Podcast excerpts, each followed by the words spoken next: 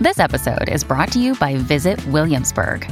In Williamsburg, Virginia, there's never too much of a good thing. Whether you're a foodie, a golfer, a history buff, a shopaholic, an outdoor enthusiast, or a thrill seeker, you'll find what you came for here and more.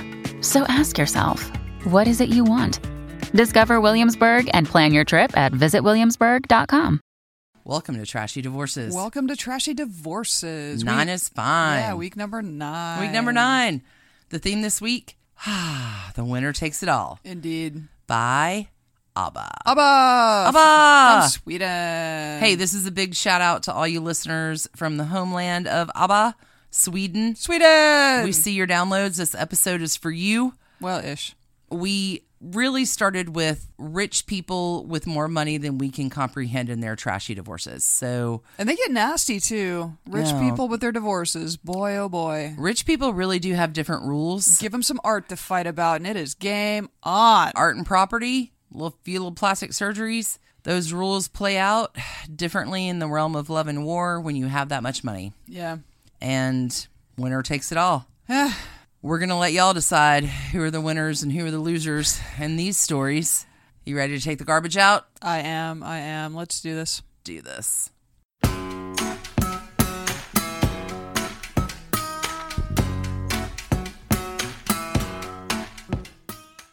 Money, money, money, money.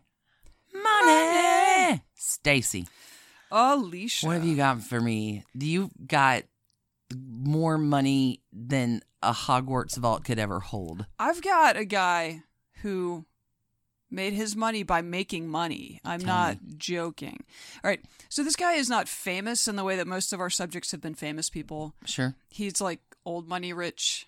And again, how he got rich is basically Wait a minute, back up. Did you just say his he made his money out of making money? I did. He's I did. ri- he's he's Richie Rich. he's s yes. Wow. Go go go. Yeah, okay. Also, for the story, shout out to Emily Jane Fox at Vanity Fair. She did a story on this, Dana Kennedy at Politico, and the busy little beavers at the New York Post and page six, without whom, how could we even do this? Page six, big props. We need to get you a No flower bouquet. Little flowers, yeah. So, Alicia, there are rich people and there are famous people, Mm-hmm. and obviously there's quite a bit of overlap. But there are rich people who aren't famous, whose wealth is old and ingrained, and who occupy a realm most of us can't imagine. It is a rarefied world. And all too often, those people are not in the least bit shy about using their wealth for malicious ends. Oh. This is the story of Maurice Alain Amon, a Swiss businessman. Oh. If you've never heard of him, don't worry. He's not really a famous guy. I've never heard of him. But he's rich like you wouldn't believe. He's rich because back before World War II, his father invented the inks used in currencies and secure documents around the world to this day. What?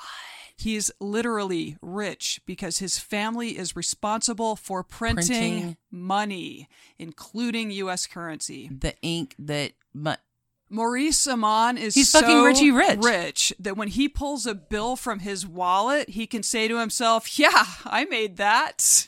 Oh my god. He's rich like that. How do you get that gig? He is not a famous person. He is a rich person. Different. My story actually is rich people who are not is entirely true. There's a different set There is. of There is. money that you are no press, no nothing, and you live in a very secular, rarefied, Yeah. inclusive little world, and ne'er the worlds do meet. True story. True Wow. story. Yeah. Um, in 2008, Maurice, then in his late 50s, married American socialite Tracy Hegelin. I am probably mispronouncing all of these names, but again, these people are so rich. It's not like I can pull up YouTube videos where people talk about them or No, they're you interviewed yeah. or any of that. So, So Maurice and Tracy. so Maurice and Tracy, uh, she is about 15 years his junior. They get married in Hong Kong because why not? You know, because again, he basically floats above the earth in his cloud Private city. jet. Yeah. They entered their state of apparent married bliss with his big stack of old money, a giant art collection, and homes in London, Gstaad, Switzerland, which is his home base, Paris, and New York. Wow. Yeah. Pretty good. Yeah, not bad. Marriage bad. is starting out great. Yeah, not bad.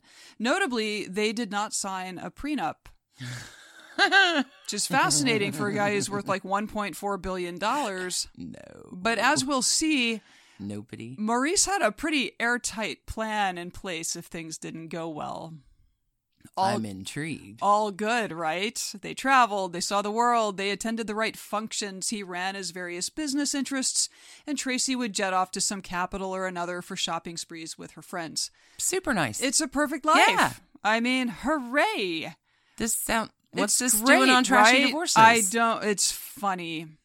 So in October 2015, Tracy returns home from one of these trips to Okay. Manhattan. Sure. Just went out for a little shopping. Her first inkling that there might be some problems in the marriage. So as she walks into their um, 16 or 22 million dollar, I saw a bunch of numbers.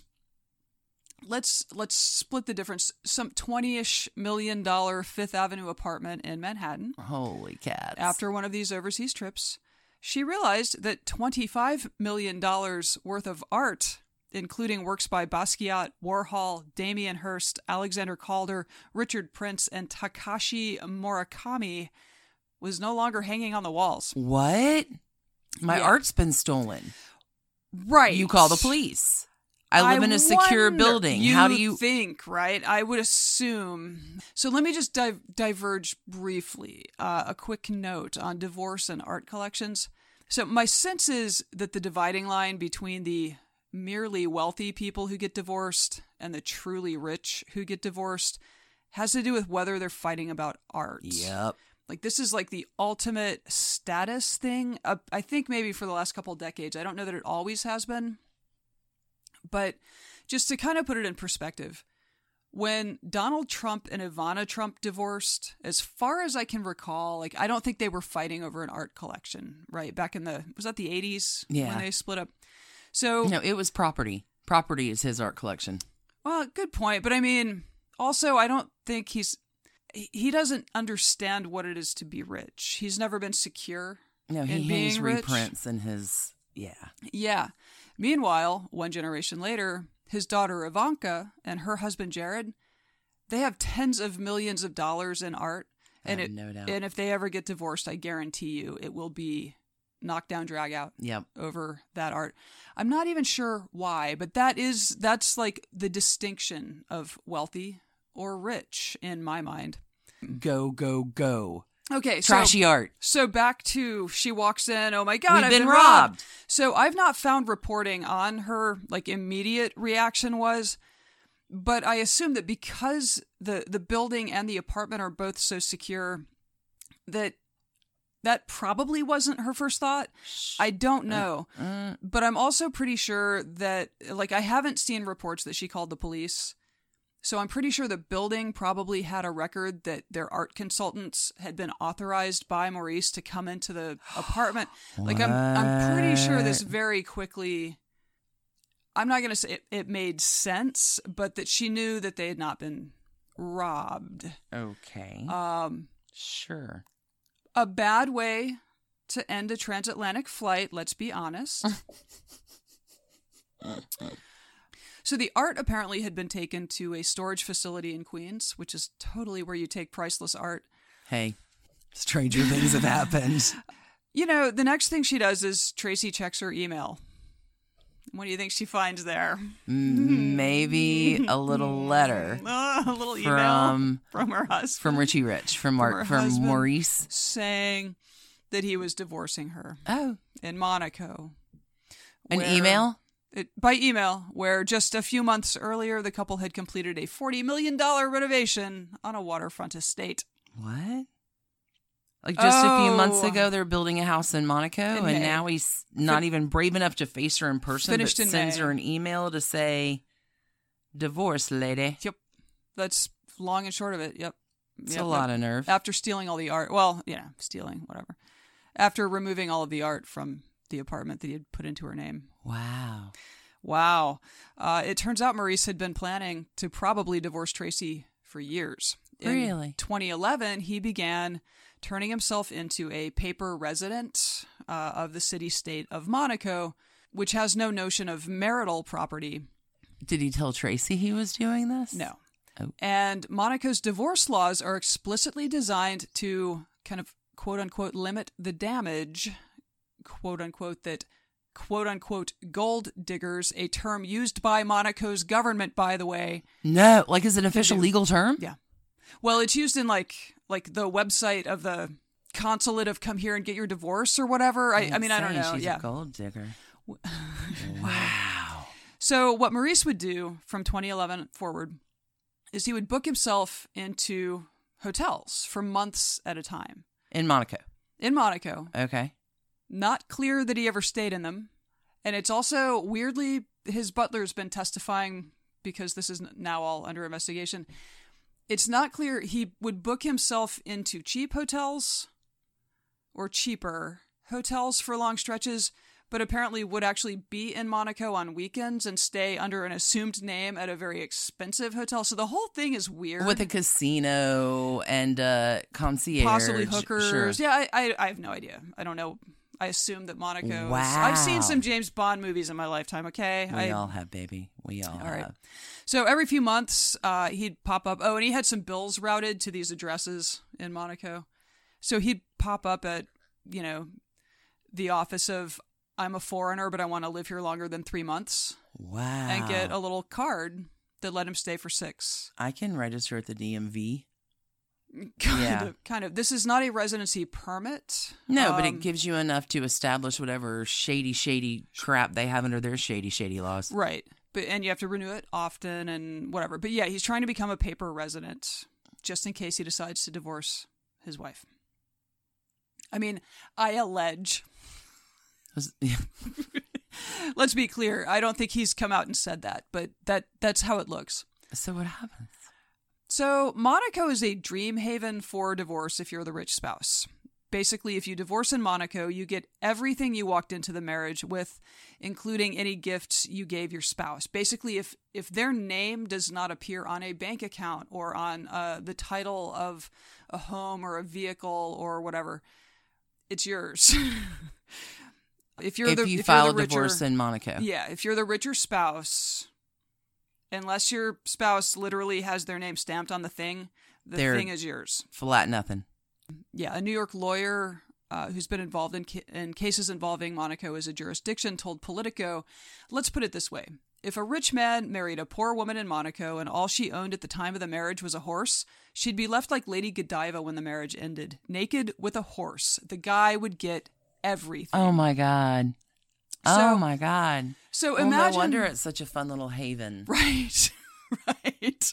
So imagine back to a few years before the autumn of 2015 when all of this shit is going down. Okay. Maurice and Tracy are having dinner, maybe, or enjoying champagne aboard their private jet, and Maurice says, You know what's fun? What's fun, babe? Monaco. Oh, I love Monaco this time of year. Right. Tracy says, Oh God, I love the view from Monte Carlo, and the people there are so great. So Maurice says, What if we built a house there? And then he got to work on it. That's a great idea, honey. I'd love to have a summer palace in Monaco. Right. Wouldn't. Oh, it's so sad. A few things happened very quickly that fall of 2015. Okay. First, Tracy races to Manhattan Court to file for divorce uh, from Maurice there because the laws in New York are so much more favorable. Like in New York, she'll Sure. get roughly half of what they earned during the course of their marriage. So she knows he's filed, or she yeah, knows he's he wants he emailed. to. No, he emailed. oh, her. he emailed her. Yeah. He wants to get a divorce, and she's like, "No problem. I'll march down to my handy courthouse in New York." We are not doing this in Monaco. okay, Yeah. I'm caught up. Second, she tried to get an emergency injunction preventing Maurice from selling any of the art in his collection to keep that 25 mil that he'd taken off the walls in her universe. Oh my god. So she won the injunction like in an emergency hearing, but it ended up being really, really broad and prevented Maurice from selling any art anywhere in the world, Oh. which is not really in the domain of a New York state judge to do. And the judge was kind of pissed. Like he just felt like he got bamboozled by like her lawyers racing in, like, this is an emergency. He's stealing tens of millions of dollars in property from her. You must put a stop to this. So the judge actually apologized later and limited the injunction to those 20 pieces from the New York apartment. And then he was like, also, I can't do your divorce. It's Monaco. Monaco's got your divorce, Oh, crazy lady. So, yeah, so she kind of got fucked there. The third thing that happened is that Maurice held a photo shoot in the Monaco home they'd just finished, specifically focusing on an eight rack shoe collection and closets full of Tracy's clothes. so, it is vital to Tra- had Tracy moved in? Well, that's a fair question, and it's one that is not yet resolved, even today. So, it was vital to Maurice's legal case that Tracy also, at least nominally, be a resident of Monaco. Okay. She claimed never to have lived in Monaco and only to have stayed in the country for a night or two, and I'm not even sure if it was at the house. Okay. So either Tracy, who has, I mean, genuinely a lot of motivation to make my life in Monaco seem very, very non existent, you know? So either she's lying to, you know, protect her stake in a- lucrative divorce, Or or Maurice had his people haul over a bunch of her stuff while she was in Europe, staged it in the new house, and then used the pictures in court. And there is some reason to think that Monaco authorities believe that's exactly what he did. motherfucker.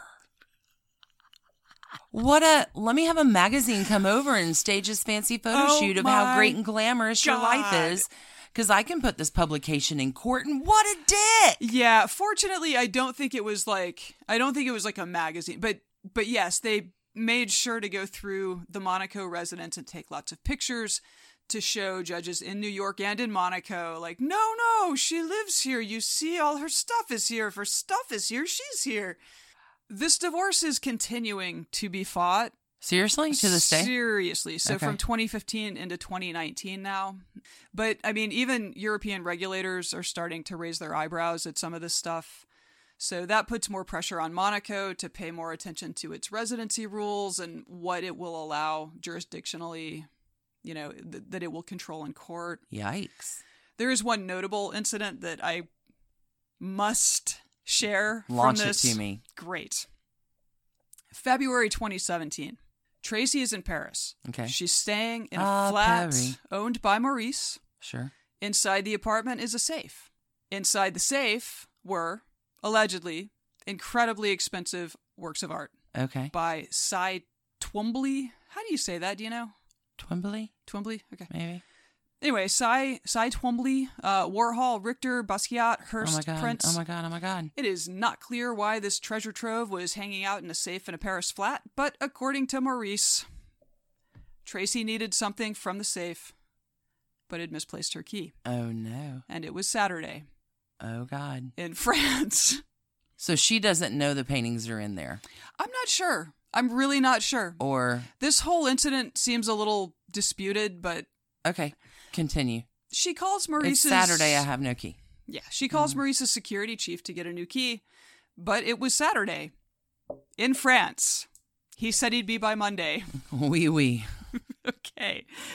This is where it gets amazing.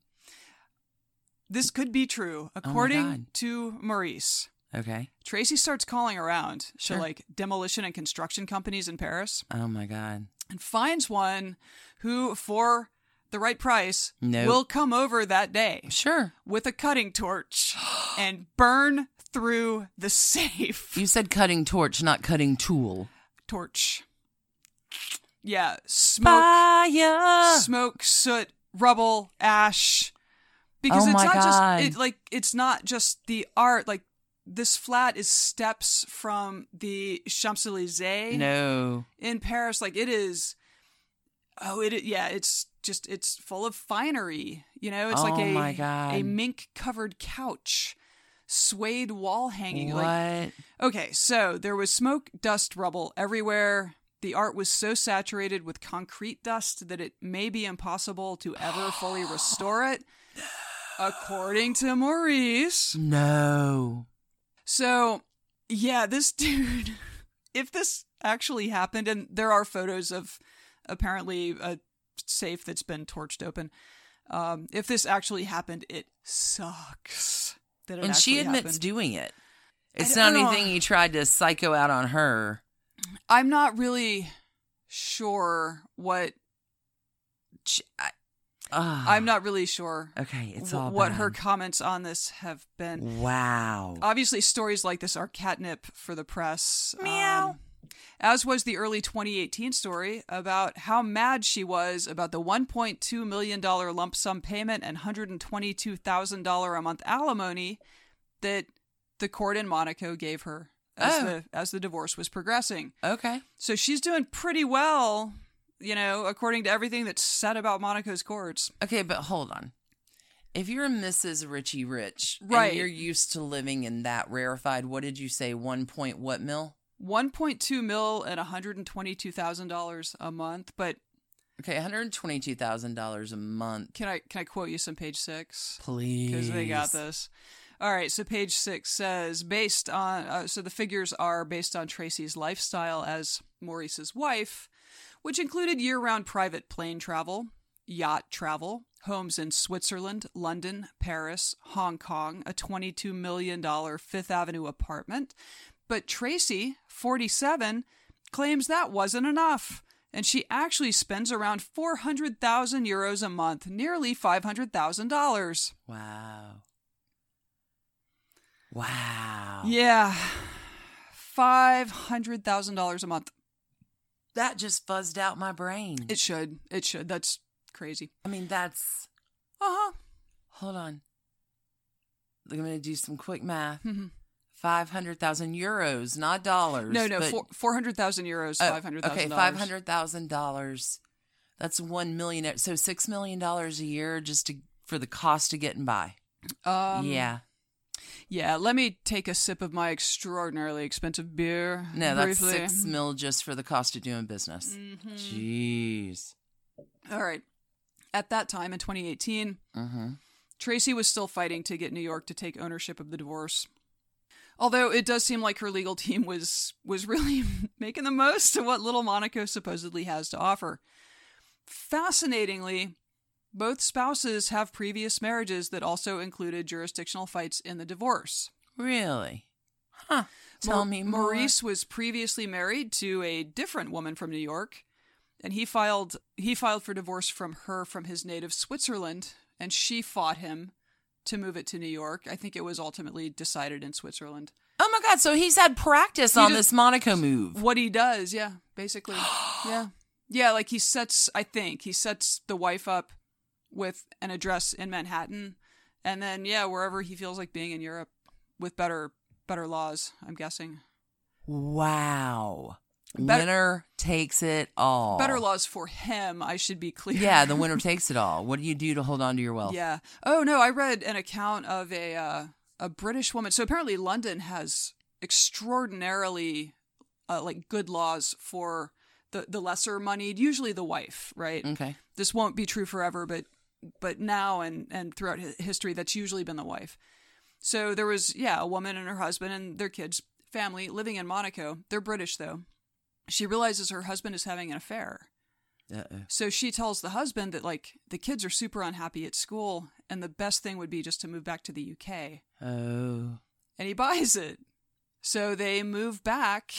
She's in court in London like in no time. She's divorcing What? his ass in London. Phew! Yeah, before like before the dust has settled on getting out of Monaco. Like she knew how that would go. So Smart. Smart. All right, so Tracy was previously married to a Saudi businessman, and she spent five years fighting to get her two children out of the Kingdom of Saudi Arabia. Whoa. Yeah, so I guess she gets sort of the existential threat level of, you know, like these are Absolutely. rich guys being rich guys.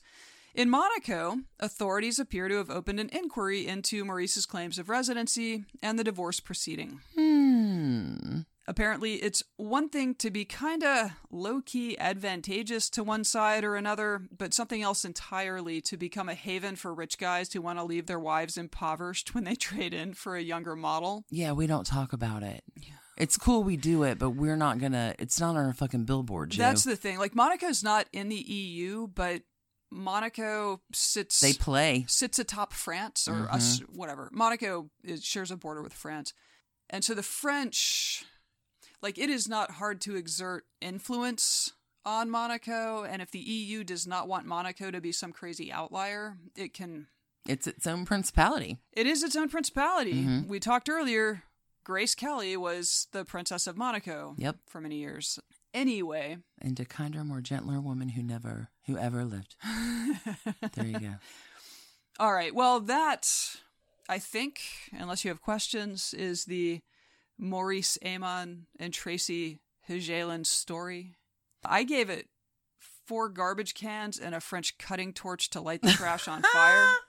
I cannot imagine lighting twenty-five. Oh, I can't- yeah. dollars worth of current modern art that it. I, Yeah, and those trash cans are for both of ah. them. There's like, again, I mean, if if the stories in this Sure. story are true, like they're both trash bags.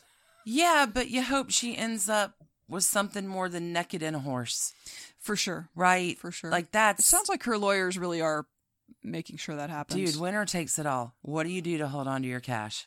Yeah, he'll do it forty million dollars to build a residence to try to convince Mo- Monaco authorities. Unbelievable. hmm That's a really good story Hey, thanks. for somebody I've never heard of. Yeah, well, and I It's cool if we just call him Richie Rich, right? Richie Rich. Yeah, he'd he'd prefer we just call him Richie Rich. I'm sure he doesn't. well, probably want- because he doesn't. Yeah, this is how. Yeah, this is how these people keep their children safe. This is they just don't make advertise that. Yeah. Wow. Yeah, It's a good story. I'll go with four trash cans Cool. with the And a French blowtorch. cutting torch, yeah. Sure. Right Let's on. take a break. Let's take a break. I got some art and money and scandal. Meow. Meow is right. Coming up for you. Coming in hot. Hey, Trash Pandas. When you need a brain break from your day, let me recommend the game June's Journey for Android and iPhone.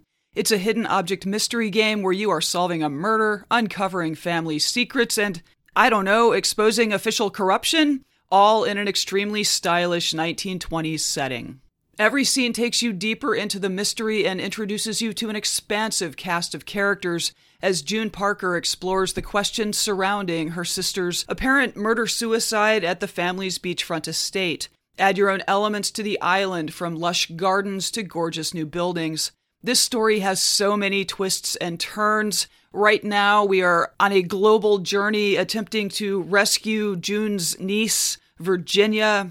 It's a great combo of gameplay. It's a memory puzzle, a design project, an intriguing storyline with genuinely fabulous art.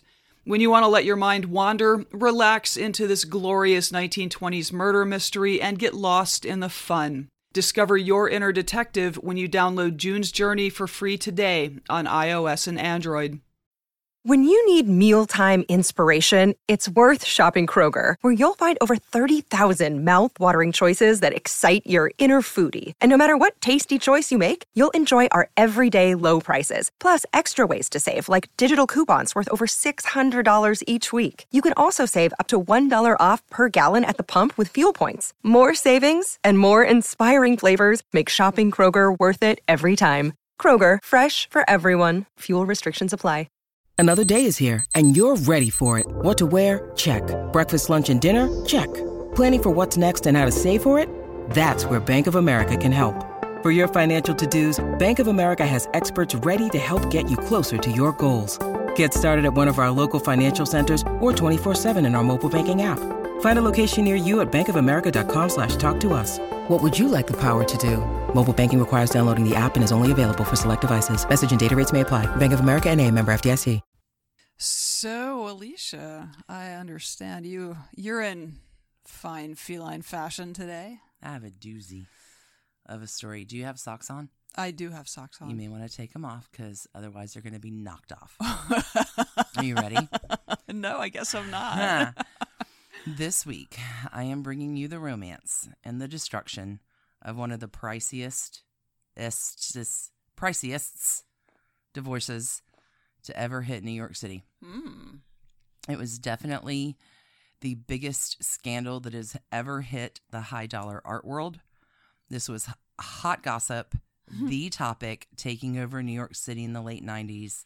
And since then, the story stays mm, trashy, interesting, at least unbelievable for sure. Well, I can't wait now. Meet the Wildensteins. Oh, great name, by the way. Alec and Jocelyn. Oh, the Wildensteins. You may know Alec because of his super famous last name, which is a big fucking deal in the art world. Right. Alec's family are those Wildensteins, Right. Art dealers since people who are- 1875. the authenticators, is that what they are? Yes. Uh, and maybe art dealers too. Ah, well. So you might know Jocelyn by some of her most notorious nicknames due to her extensive plastic surgery over the years. Uh, Catwoman, Lion Queen, Tiger Icon, Fierce Legend, Bride of Wildenstein. Her plastic surgery and uh, motivations for those will be covered in this story, but it is not the focus, nor is throwing any shame or shade to her appearance. That does not hold true to the values of this pod and us as writers. We don't shame on looks, weight, or physical characteristics. And I mean, there are enough bad deeds, actions, and behaviors in this story just to concentrate on those. Well said. Okay. So, of all the unbelievable things that I'm going to tell you in this story, I'm going to start out with what I think is the most unbelievable thing of them all. Our star-crossed lovers, Alec and Jocelyn, hmm are astral twins. I'm sorry. They are what? What is that? They share the same birthday, Okay. August 5th. Okay. Not only do they share the same birthday, they also share the same birth year Okay, so they really share the same, like, of they were- 1940. Okay. Now, statistically speaking, with 365 days in a year, there's a 0.27% chance. Say it again 0.27% chance, not even 1%, Okay. that you would share a birthday with your spouse. So it's kind of remarkable in itself that they share the same year is even crazy. But the thing about astral twins, it that happens on the same latitude and longitude. Okay. So the exciting thing about astral twins is they go many go through life without realizing they have a twin brother or sister until some unlikely coincidence brings them together. Put a pin in that. okay. Then the realization is brought to light and they share these incredible coincidences. So Jocelyn's born in Switzerland, Alec is in France.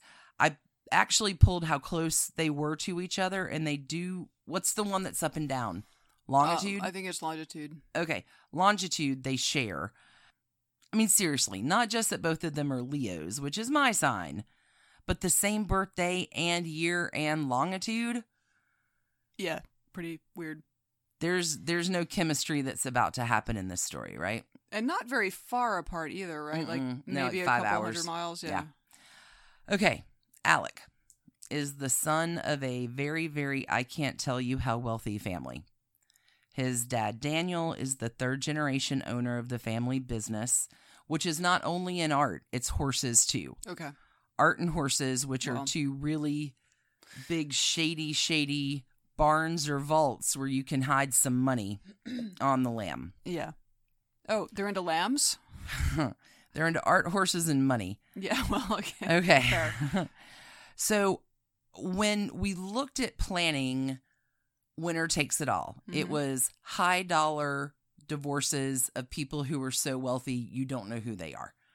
And when I came across this one, I'm like, ooh, this is a juicy story. And then it hit me. I know the Wildensteins because of this little amazing program called Fake or Fortune, where discovered paintings are researched to be authenticated or added to catalogs of famous artists. So every time this place comes up, people always talk about it in very hushed tones. Oh. And it's the Wildenstein, Wildenstein Institute. And they're always dicks. They are always dicks and are never like, we don't care what kind of provenance you have and that you've just scratched off paint to prove it was the only kind of titanium blue in 1863 in Paris for Gauguin to have painted. It is, but I'm like, whoa, I totally hit a different world with me. Okay, rich family, like rarefied wealth. They live and entertain lavishly. They do live, just like you talked about in your story, in a very insular society. They're a tribe, they don't mix. These people all share the same vacations together, the same houses, the same boats. Daniel, the dad, it said, hates intruders. He's antisocial. He controls those boys the way his dad controlled him, says someone else. Oh, granddad, Georges, George, George with an S. I don't know how you say that in French. I'm sorry. George, Georges, granddad, per- George, perhaps is even more domineering and pulls Alec and his brother Guy out of school every year for the springtime because it's racing season in France. Georges is eventually like, hey, boys, you don't need no education because you're going into the family business. They sail every year on the Queen Elizabeth, the Queen Mary, or the USS United States. They return in October. Like, this is a big, fat family affair. It's the same. They do what they want, and if that includes doing things like sending their kids to school, they'll do that when it suits them. Is that what you're saying? That's, yes. Okay. So, Granddad Georges is in charge of Daniel.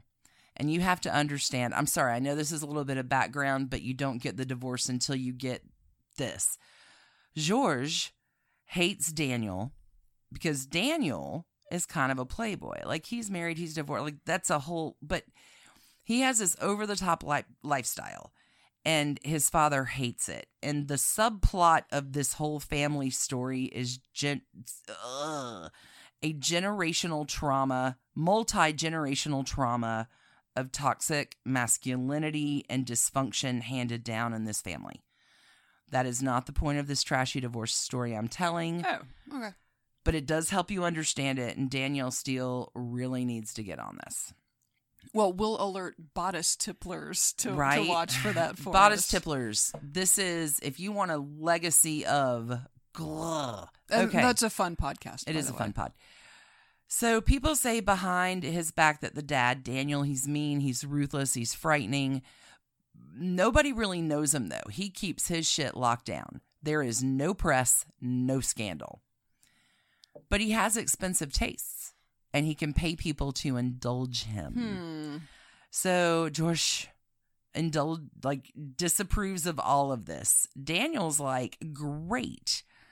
Becomes a regular at 122, a famous society brothel in Paris, and a frequent customer and friend of the legendary Madame Claude, who is the most famous madam in Paris, who had her own celebrated prostitution ring. Sure. I think they were called Claudettes. that makes Uh, sense. Daniel was very good at 122 that house, Jocelyn says with a laugh. If you wanted to go into the devil room or I don't know, every room had a different theme. Alec at some point alleges she was a Claudette, Whoa. but she's neither admitted nor denied that. Hold on, wait. It gets more fucked up. So when Alec's a teenager, Daniel's like, "Hey, buddy, you want to travel down? We're we're in Paris. I got something fun you want, might want to try." And initiates him into the mysteries of paid kinky sex with Madame Claude.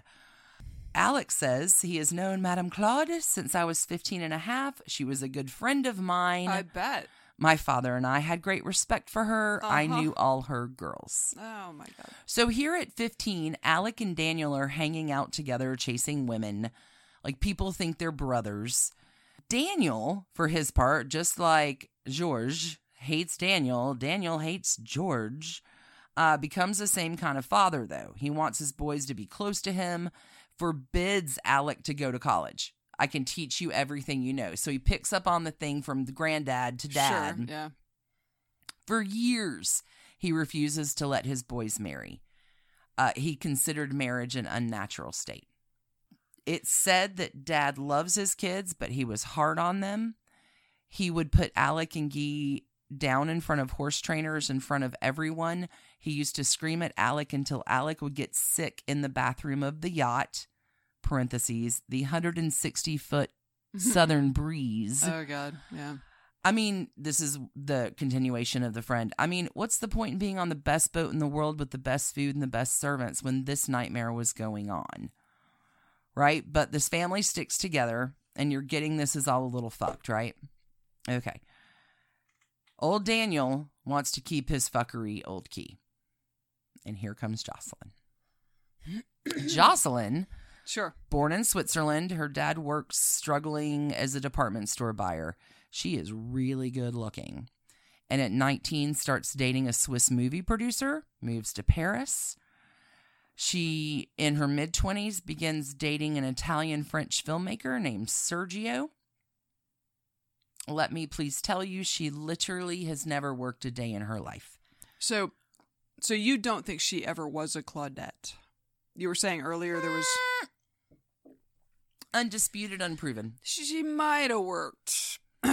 Maybe. Sorta. Yeah. I mean, to that end, I really do have extensive references for this. This family is not very evident in the press.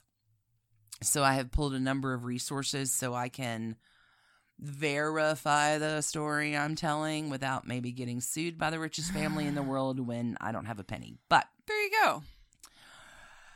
Uh Your Patreon support. Well, means a lot to us. We'll so pay we can for the get sued. lawyers. Jeez. so like she n- never one day in her life is still alive today has never gone into an office Right. Her her title is uh, socialite. Is that correct? she is a socialite As She's was as was mine. I, I always wonder in researching these like a woman who is a so- what is the male equivalent of a socialite? Like, is it a sexist thing?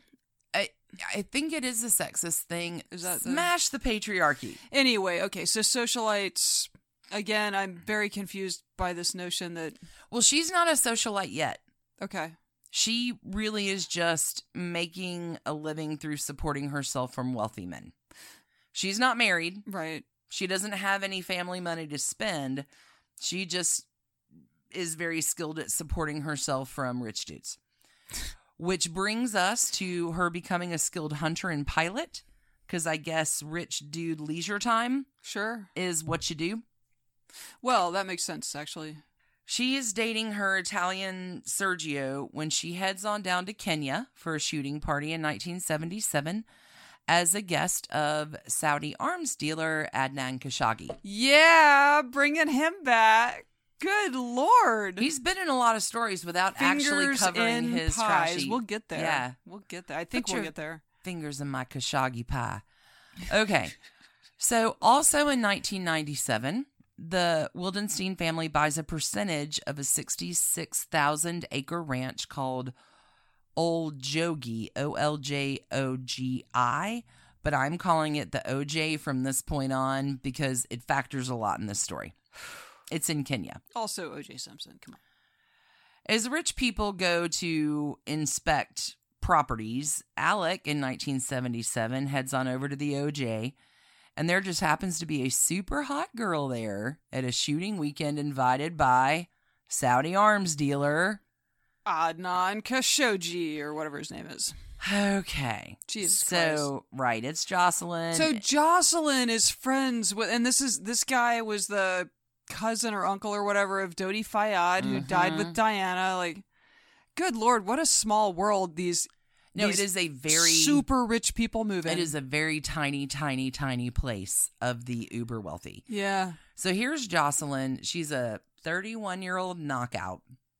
And Alex says, an exciting woman. So I'm going to let them tell it. This is quotes from them. Exciting woman. A lion had to be killed at a neighbor's ranch, Alec recalls. The night before, Jocelyn asked, Could I go with you? I said, As long as you keep your mouth shut. Sweet guy. Good start. Yeah. At dawn, they sat wordlessly, waiting for the big cat. Alec made the kill. On their first day together, they rode motorcycles to a hilltop and shared their first kiss. It was quite intense, Jocelyn recalls. So there's astral twins. There's an immediate connection, Sure. but she's dating Sergio. She's been dating him for five years. Since 1965, this is 1977, Alec has also been living in Paris No. for 12 years with a Ford model named Maria Kennedy. Hmm. which apparently stops frozen cold the second he sees Jocelyn. Those crazy Leo kids. but remember Daniel Daddio being all anti marriage? Yeah, don't get married, kid. Yeah. Screw up your life. Alec and Jocelyn elope to Las Vegas April 30th, in 1978. They later invite friends and family to a second ceremony and reception. Daniel, nowhere to be found. Hmm. He wasn't just against the marriage, he was against Jocelyn. Daniel, Daddio, pulled a fucking Emily Gilmore and went back to Maria Kennedy. Kimberly Kennedy? Damn it, I said- have to. I think you I said said Kennedy. but I have another name here. I've meshed 12 stories together. But the ex girlfriend. Daniel goes back to the ex girlfriend to try to win. Hey, will you please win my son back? Right. Because I. Need you to fly to Vegas pronto. Very now. Listener, it did not work.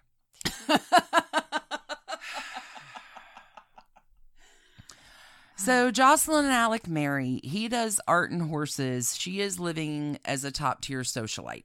Now she's got the money to chair celebrity balls, um, foundation Oh. balls. Like that's your social climbing That's- socialite.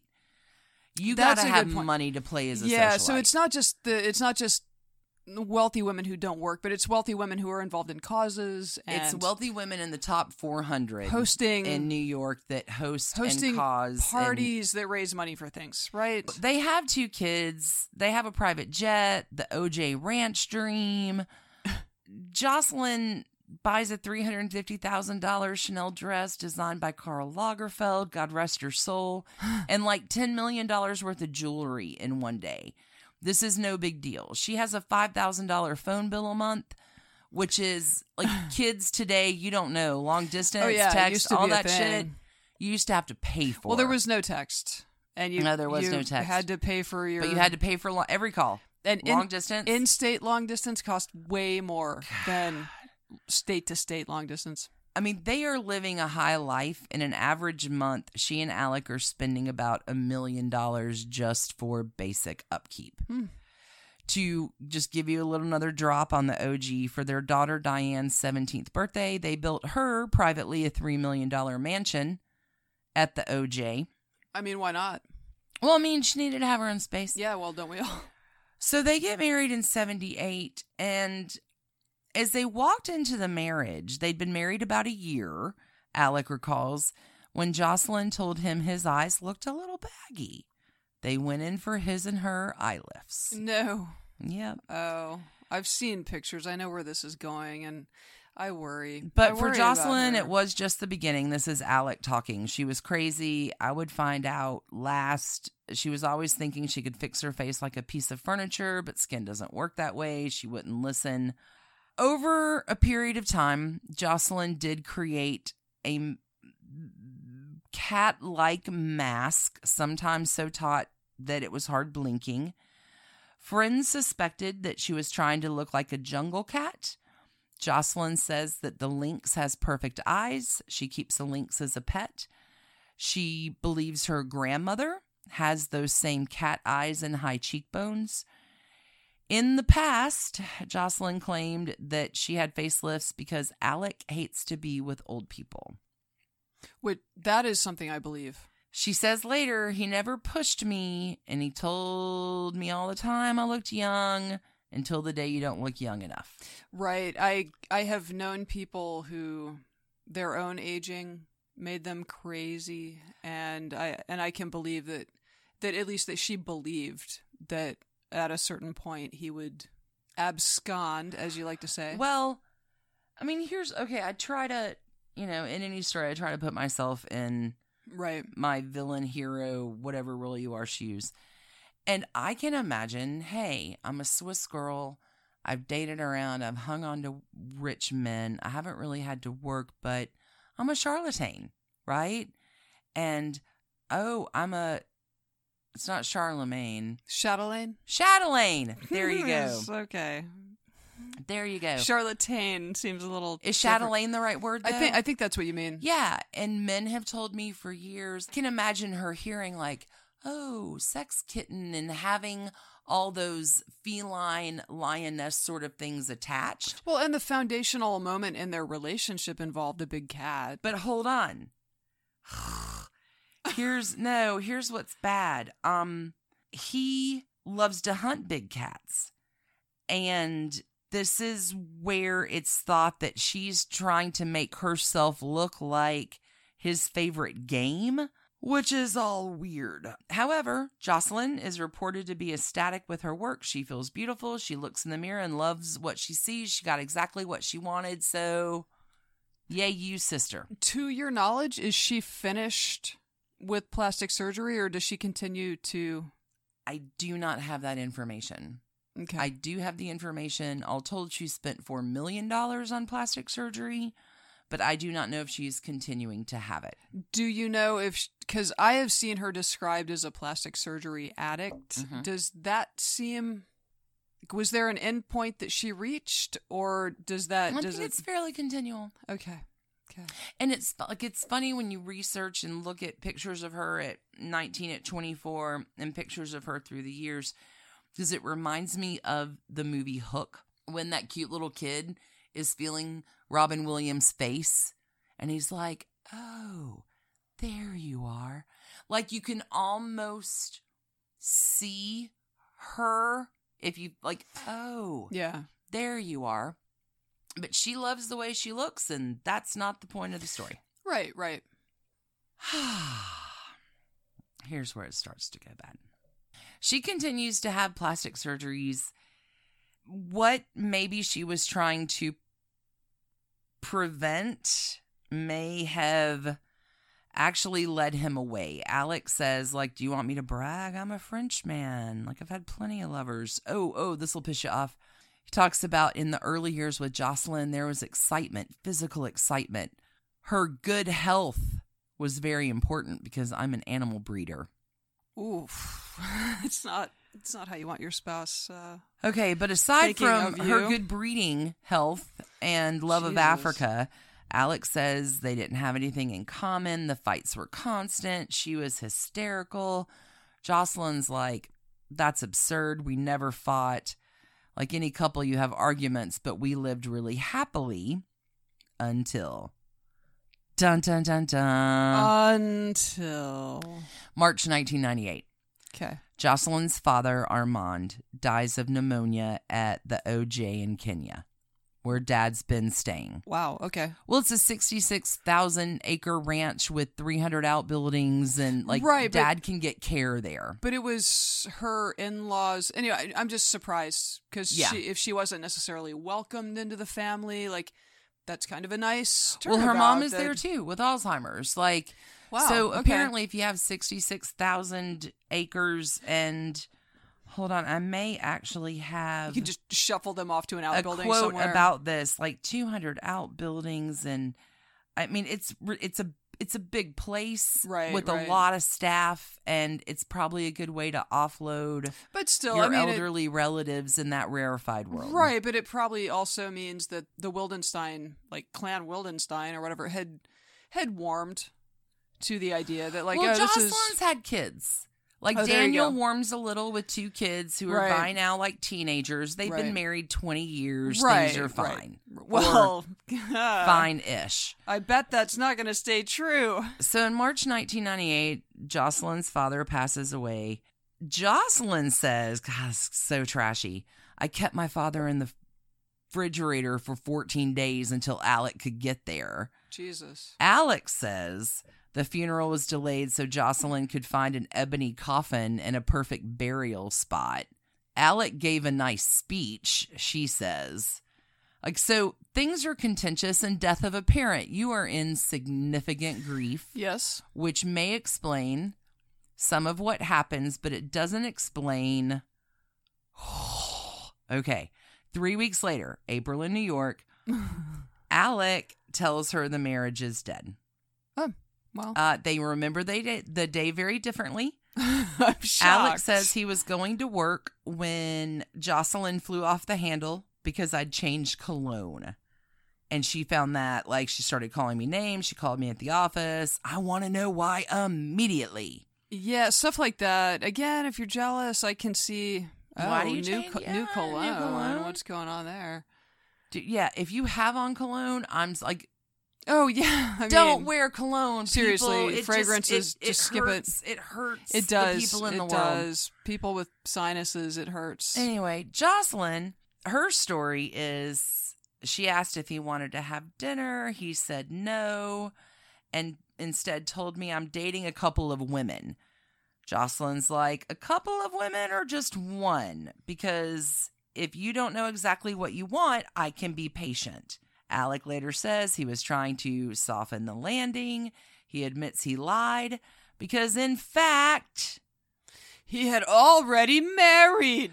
Back in the USSR. Oh no. He's fallen in love with Yelena Jarakova, a gorgeous 21 year old raised in Russia. no. Falls hard. Twenty. How old is he at this point? Uh, hold on. Uh, j- can I can I pause you for 10 Please seconds do. Please. because yes. it's, it's coming. Go forth. Sorry. So he falls hard. He says he met her a month before he told Jocelyn he was leaving. Here's the trashy divorces quote from this week's episode. He says, All you have to be is on the launching pad and meet somebody to make the countdown. Which is exactly what Debbie Reynolds said. Like, you can't make a man leave unless his bags are already packed. yeah, that that is okay. Good. Okay. Okay. So, I mean, not good because again, he's been married for twenty some odd years now. She is twenty one years old. sure. Dude. He's already on the launching pad. Dude, bro. Russian baby is at his side for racing season. She takes her mom and brother to the OJ. Okay. He pays for her to get a professional portfolio by a famous photographer. Great. Asks his friend Eileen Ford of Ford Models to give her a contract. Cool. She walks in the Chanel runway show that year. Okay. Lands a role in a Woody Allen film. Well, all right, Poses Woody for Allen. Harper's Bazaar. Okay, that's cool. Okay. Okay, so he's not. He Oh, didn't. He didn't just use like okay. Oh no, wait. Okay. Alec, big surprise, becomes a vegetarian, begins working out, loses 57 pounds. Loses the Russian. No, he oh. wants to keep himself. He is. Oh, he's on doing this for her. Okay. Oh, yeah. Okay. So this is 1997. He was born in 1940. So he's in his late 40s when Okay. this is. Sure. Oh, late 50s. Sorry, when this is happening. Okay. Okay, but wait. When he couldn't shed the rest of his old fat, guess what he did? Had liposuction. I was gonna say plastic surgery. Guess what else the dick did? A dick? Underwent nasal surgery to cure the snoring that Jocelyn had long endured for 20 years. Okay. Deep in my personal heart, that pains me. Not talking about it. Alec dismisses those who call a 57 year old man's devotion to a 21 year old woman foolish. Okay, so all right, so this is a thing that I. oh my God, hold on. Why foolish? You can be 21 and have the mentality of a 50 year old. Nope. You can be 50 and have the mentality of a 10 year old. That's unfortunate. I'm in love and I'm not ashamed. okay, I'm not saying that there cannot be real love between people of vastly different ages. Sure. I'm just questioning it here. So this is April. So since this happens. no, no, they're called May December. Actually, that may be a fun trashy divorces one day. May December trashy. Ooh, ooh. We actually have a few. I just hadn't thought of it. oh, that we way. definitely have a few. All right. Anyway, so April. on. Sorry. Jocelyn is living on the third floor of the family home. She is a pariah. She is cut off from other family members. Oh my god. The doors to the communal living room, library, dining room, and pool have been locked, and she has no keys. No. So is she a prisoner? Everything is closed, she says. Everybody goes, I think, to one direction when I walk by. They don't turn. Wow. Um, family friends Oh, are keeping her at an arm's length. At first, the divorce talks are cordial. But by June, Alec's attorneys are arguing that in 1978, Jocelyn had signed an agreement which stripped her of any claim to the family's wealth. Alec, oh, more porridge, sir, says he only made $100,000 last year, and then all of the properties, paintings, cars, and assets are his dad's. Yeah, exactly. Yeah, I don't have anything for you to take. They're all in LLCs that I don't control. I make a hundred thousand dollars a year. Yeah. I can't give you anything. Yeah. So just keep all these in the back of your brain. Mm-hmm. From July to August, Jocelyn's monthly al- allowance of $150,000 was reduced to $50,000. Okay. Still, as a normal person, I'm like, dude, like, Wait for it. okay. Her credit cards are canceled. Her house authority is undercut. Her personal accountant's fired. So you think this is bad. I, I'm not sure I do, but go ahead. But it gets worse. Okay. Because on August 31st, Does she want to know what I make in a month? Because we can have a chat. on August 31st, And I live pretty well. Alec, her estranged husband, faxes her down at the OJ Ranch and says, It is impossible for me to let you come in at number 11, their 14 room Manhattan townhouse on East 64th Street. I was going to ask. So, okay, so she is, for this She's conversation, she's in Kenya. so she's been living at the penthouse. She goes to Kenya to the OJ Ranch. Right, but the divorce is happening in New York City. Correct. Is that right? Okay. Mhm. Where, yeah, they've got a bunch of real estate. I mean, they have the largest private residential home in Paris at like 66,000 square feet called blah, blah, blah, blah, blah. I don't know. Right. No, and they Like- they they've got a bunch of New York real estate. They I cut down 50 pages on this to get it where it well, like wealth Okay. beyond so measure. anyway, she flips off to Kenya and he he drops her a note to say like you're on your own or something. so she's in. Kenya. He fax faxes ah. her and is like, "Hey, don't come home. I'll be entertaining this week." Oh my god, no. Um, you're Hey, what does she do? you're married to a Leo. yeah, I am. Nah. what does she do? Uh, she Alicia. decides to go back home anyway. Really, I'm stunned. And just before midnight on September 2nd, she arrives at the townhouse with her two bodyguards. What happens next depends on who you ask. I'm breathing into the mic just for the effect. Go oh ahead. Oh my God. Jocelyn says when she and her assistant went upstairs, Alec was at the door wearing a towel. Hmm. Once he saw her, he grabbed a loaded 9 millimeter semi automatic and aimed it at her. wow. and continued to do so even after the bodyguards identified themselves. Hold up. Jocelyn also says she glimpsed a naked blonde woman in the bedroom. Was she Russian? Alex says, no, none of this happened. I was downstairs. I saw the bodyguards. I mistook them for burglars. This is Barney Stinson Once level. I realized what happened, I put the gun away. Oh boy. The end of the story There's a naked woman leaping out of their window. Guess who comes in? New York City's finest. Arrest Alec in handcuffs after one of Jocelyn's bodyguards called the police. Uh, good call. Alec reportedly shouts, I will see you are the one out on the streets.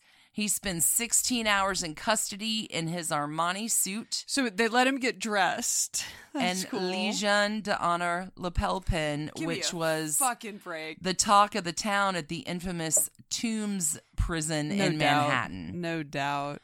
Okay, so that God day damn, what a fucking in my Armani suit, that guy did not have a pleasant 16 hours. But apparently that day, he says, I broke off all feeling for her.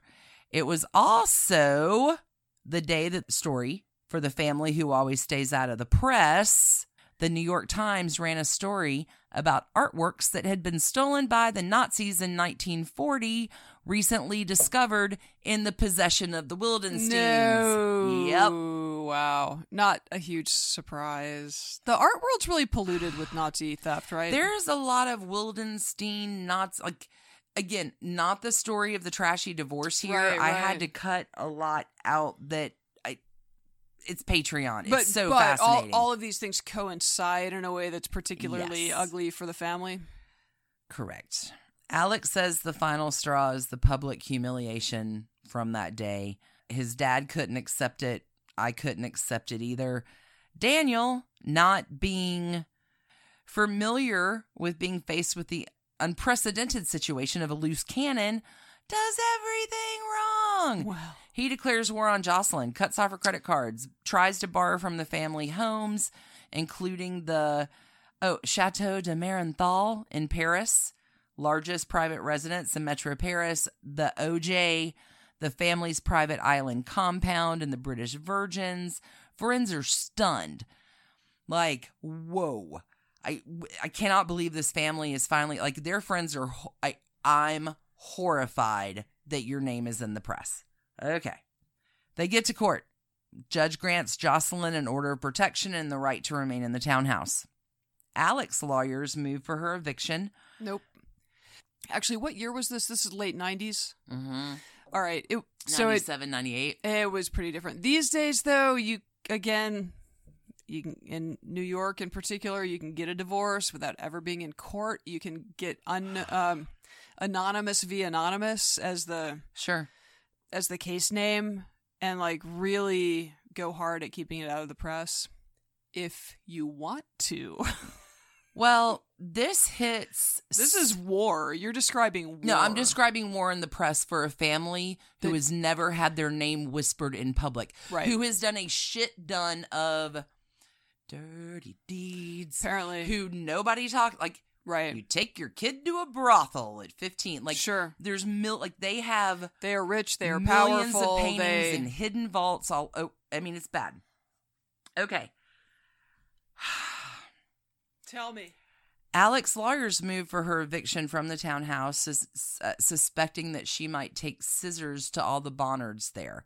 So doing the same thing yours did, like she's gonna trash the art. Right.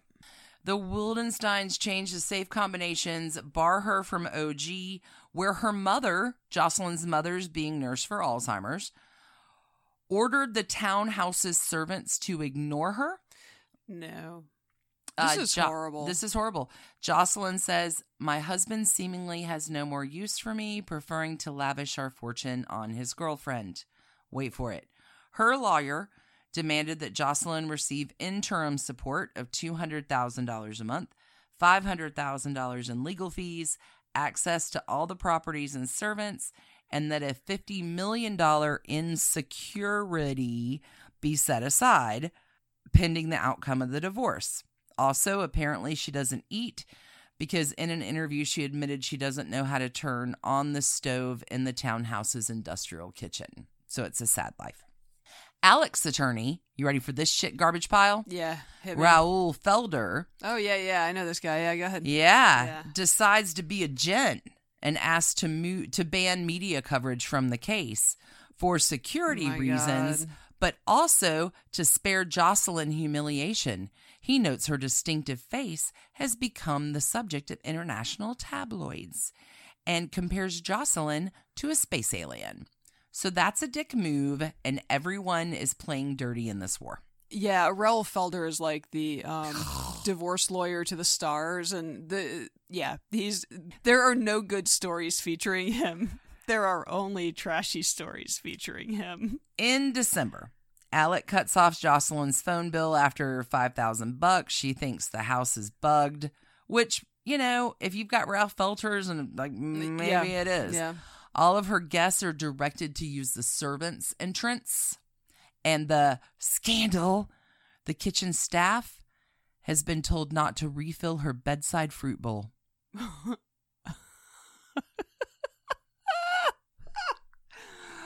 Oh, the pettiness.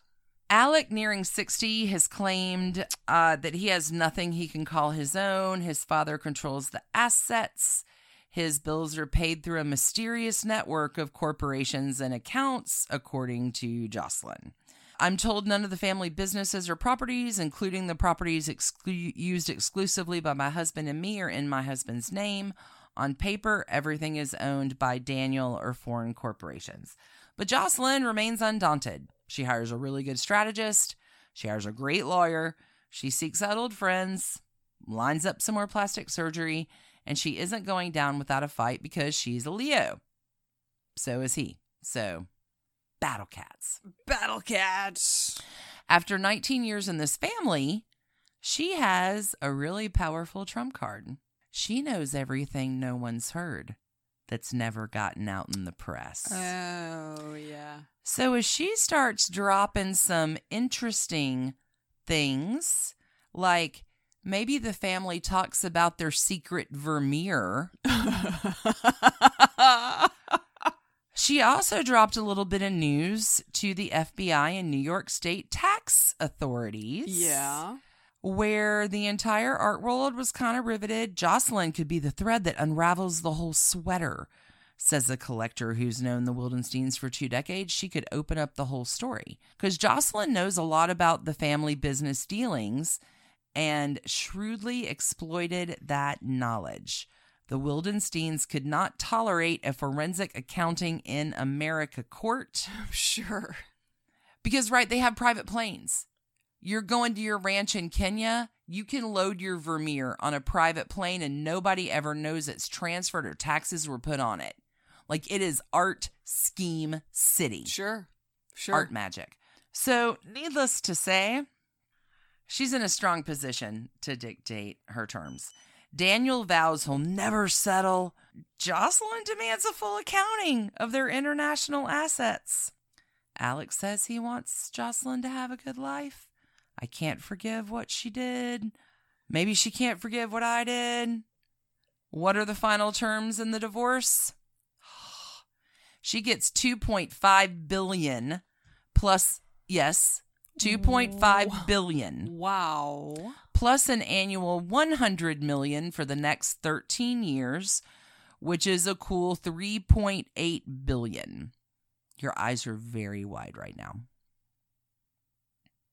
3.8 billion. Which if your family is worth 10 billion or so is a pretty pricey price tag. So what does that mean that Jocelyn knows that you don't want out there or how many other billions do you really have hidden in art in Or- your secret worldwide vaults Or both. or both? Can you process 3.8 billion dollars? No, but it's a hundred million a year for thirteen. Isn't that one point three billion? So added to the 2.5 billion, yeah, 3.8. Gotcha. Okay. Okay. 3.8. Wow. I would be darling spending 3.8 billion dollars and never succeed. Oh, I don't even. I I seriously don't know how you would do that. Even in her anger, Jocelyn is sympathetic to Alec. She says, When you are 57 and you're still the son, you still think you're the same as when you were 17. He, he's never he's never been his own master. When you reach 50, you like to have a certain freedom. Alex says he's never had a choice. I was told from the moment I was born that this was my life. Yeah. No, these rich kids. I'm not necessarily feeling terribly sympathetic toward them, but uh, there is something to that. That at a certain level of wealth, like doors are just closed to you. Yeah, like doors that normal people can walk through and, and must walk yeah. through in many cases. Yeah. No, it's a It's not- it's a rarefied world. So here's the aftermath of this, which is Yeah. almost more upsetting. Alec, his father did die in 2001, and Alec inherits half of the business empire along with Guy, his brother, the other half, estimated at $10 billion, and is included to be the world's largest private art collection. He did remarry to a different Russian model named Liubov Stupakova. Uh, he died 2008 of prostate cancer. Okay. Vanity Fair reports in 1998 the Wildensteins were worth at least five billion, but that would have meant Jocelyn hightailed it out with 90% of their like it doesn't make sense. No. After Guy and Alec estimated the value of estate after their father's death, they're only worth a here's my more porridge 60 million. Whatever. Jocelyn's fortune has actually this is the hardest thing to believe has vanished and she filed for federal chapter 11 bankruptcy protection in May 2018. That again, how do you how do you spend two billion dollars? She listed her Citibank account balance is zero. She's 77 now. She says she's getting by on $900 a month and friends and family to pay her expenses. She is sitting on millions of dollars in property. She listed assets of almost 17 million against 7 million in liabilities. She does own a mm, almost $12 million apartment in the Trump World Tower and a Bentley. Her debts are steep. She owes about $300,000 to lawyers. She owes $4.6 million on that apartment. She alleges her money woes are not a result of overspending, but problems with the trust. She says in her trust she was guaranteed Diego Velasquez painting that turned out to be a forgery, as well as a Cezanne artwork that was valued at less than expected. So some hmm. of her cash came in art, which it turns out out of the secret vaults, if you've worked in real Nazi stolen and Right. fake, Right. Huh. shady family dealing in stolen Nazi work and pissing off the fine folks at Fake or Fortune. Anyway, she plans to sue her trust. She's dated a dude named Lloyd Klein for like 18 years. He's a fashion designer. He recently faced charges of assault. I don't know. All of her legal and financial plights are still ongoing. And uh, I don't know how you spend $3.8 billion and that's the trashiest divorce I can come up with. A lot of money. Winner takes it all. That is, a lot or of money. do they? Mm, I don't even know where to land on the trash cans for this one. I don't either.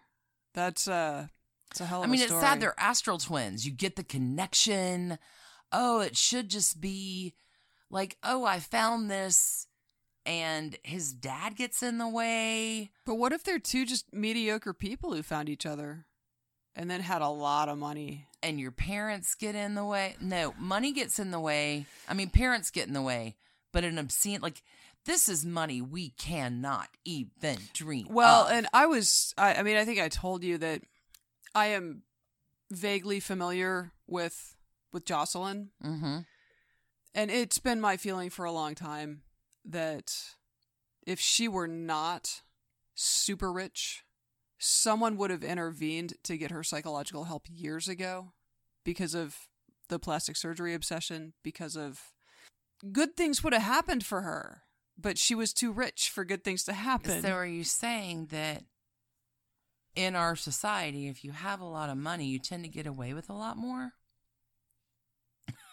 I'm saying that the very rich often fall through the cracks, Alicia. Yeah, they do. We're we're dancing around so many topics right now. Really are. Anyway, um that is you know, the winner takes it all. I think that's a pretty juicy bomb dropping whatever knowledge you have to end up with a third of a like a third quoted of a family fortune and end up fucking losing it all. It's remarkable. Well, the losing it all, but, meowkable to me.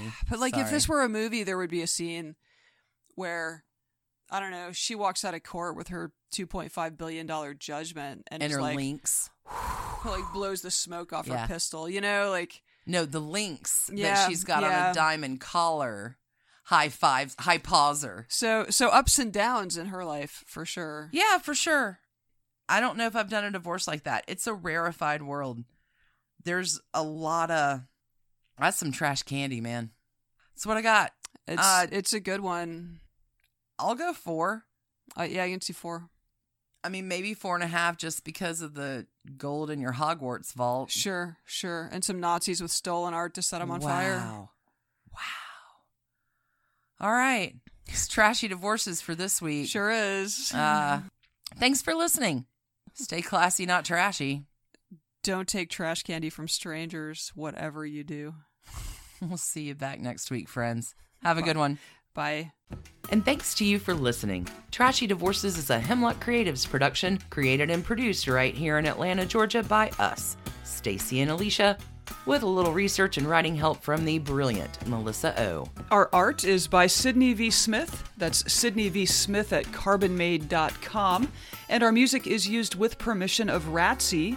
Check her out at Ratsy's store on Instagram. And definitely drop into Ratsy's store anytime you're in Oberlin, Ohio. You can contact us at trashydivorces at gmail.com or find us on the World Wide Web at trashydivorces.com. If you need more trash candy in your life, our Patreon community includes some of the very best humans around and thousands of hours of bonus content at every level of support. Join the fun at patreon.com slash trashydivorces. Interested in some Trashy Divorces swag? Check out our merch shop and Trash Panda Enthusiasm Society at bit.ly slash trashy gear. Want to advertise with us? Reach out to sales at advertisecast.com for more information. And last but not least, come play with us on social media. I keep most of our Trashy Divorces Instagram hopping. Stacy and I share it up over on Facebook, including our Trashy Divorces podcast discussion group. Come join us over there, and thanks again, everybody, for listening. Keep it trashy, y'all.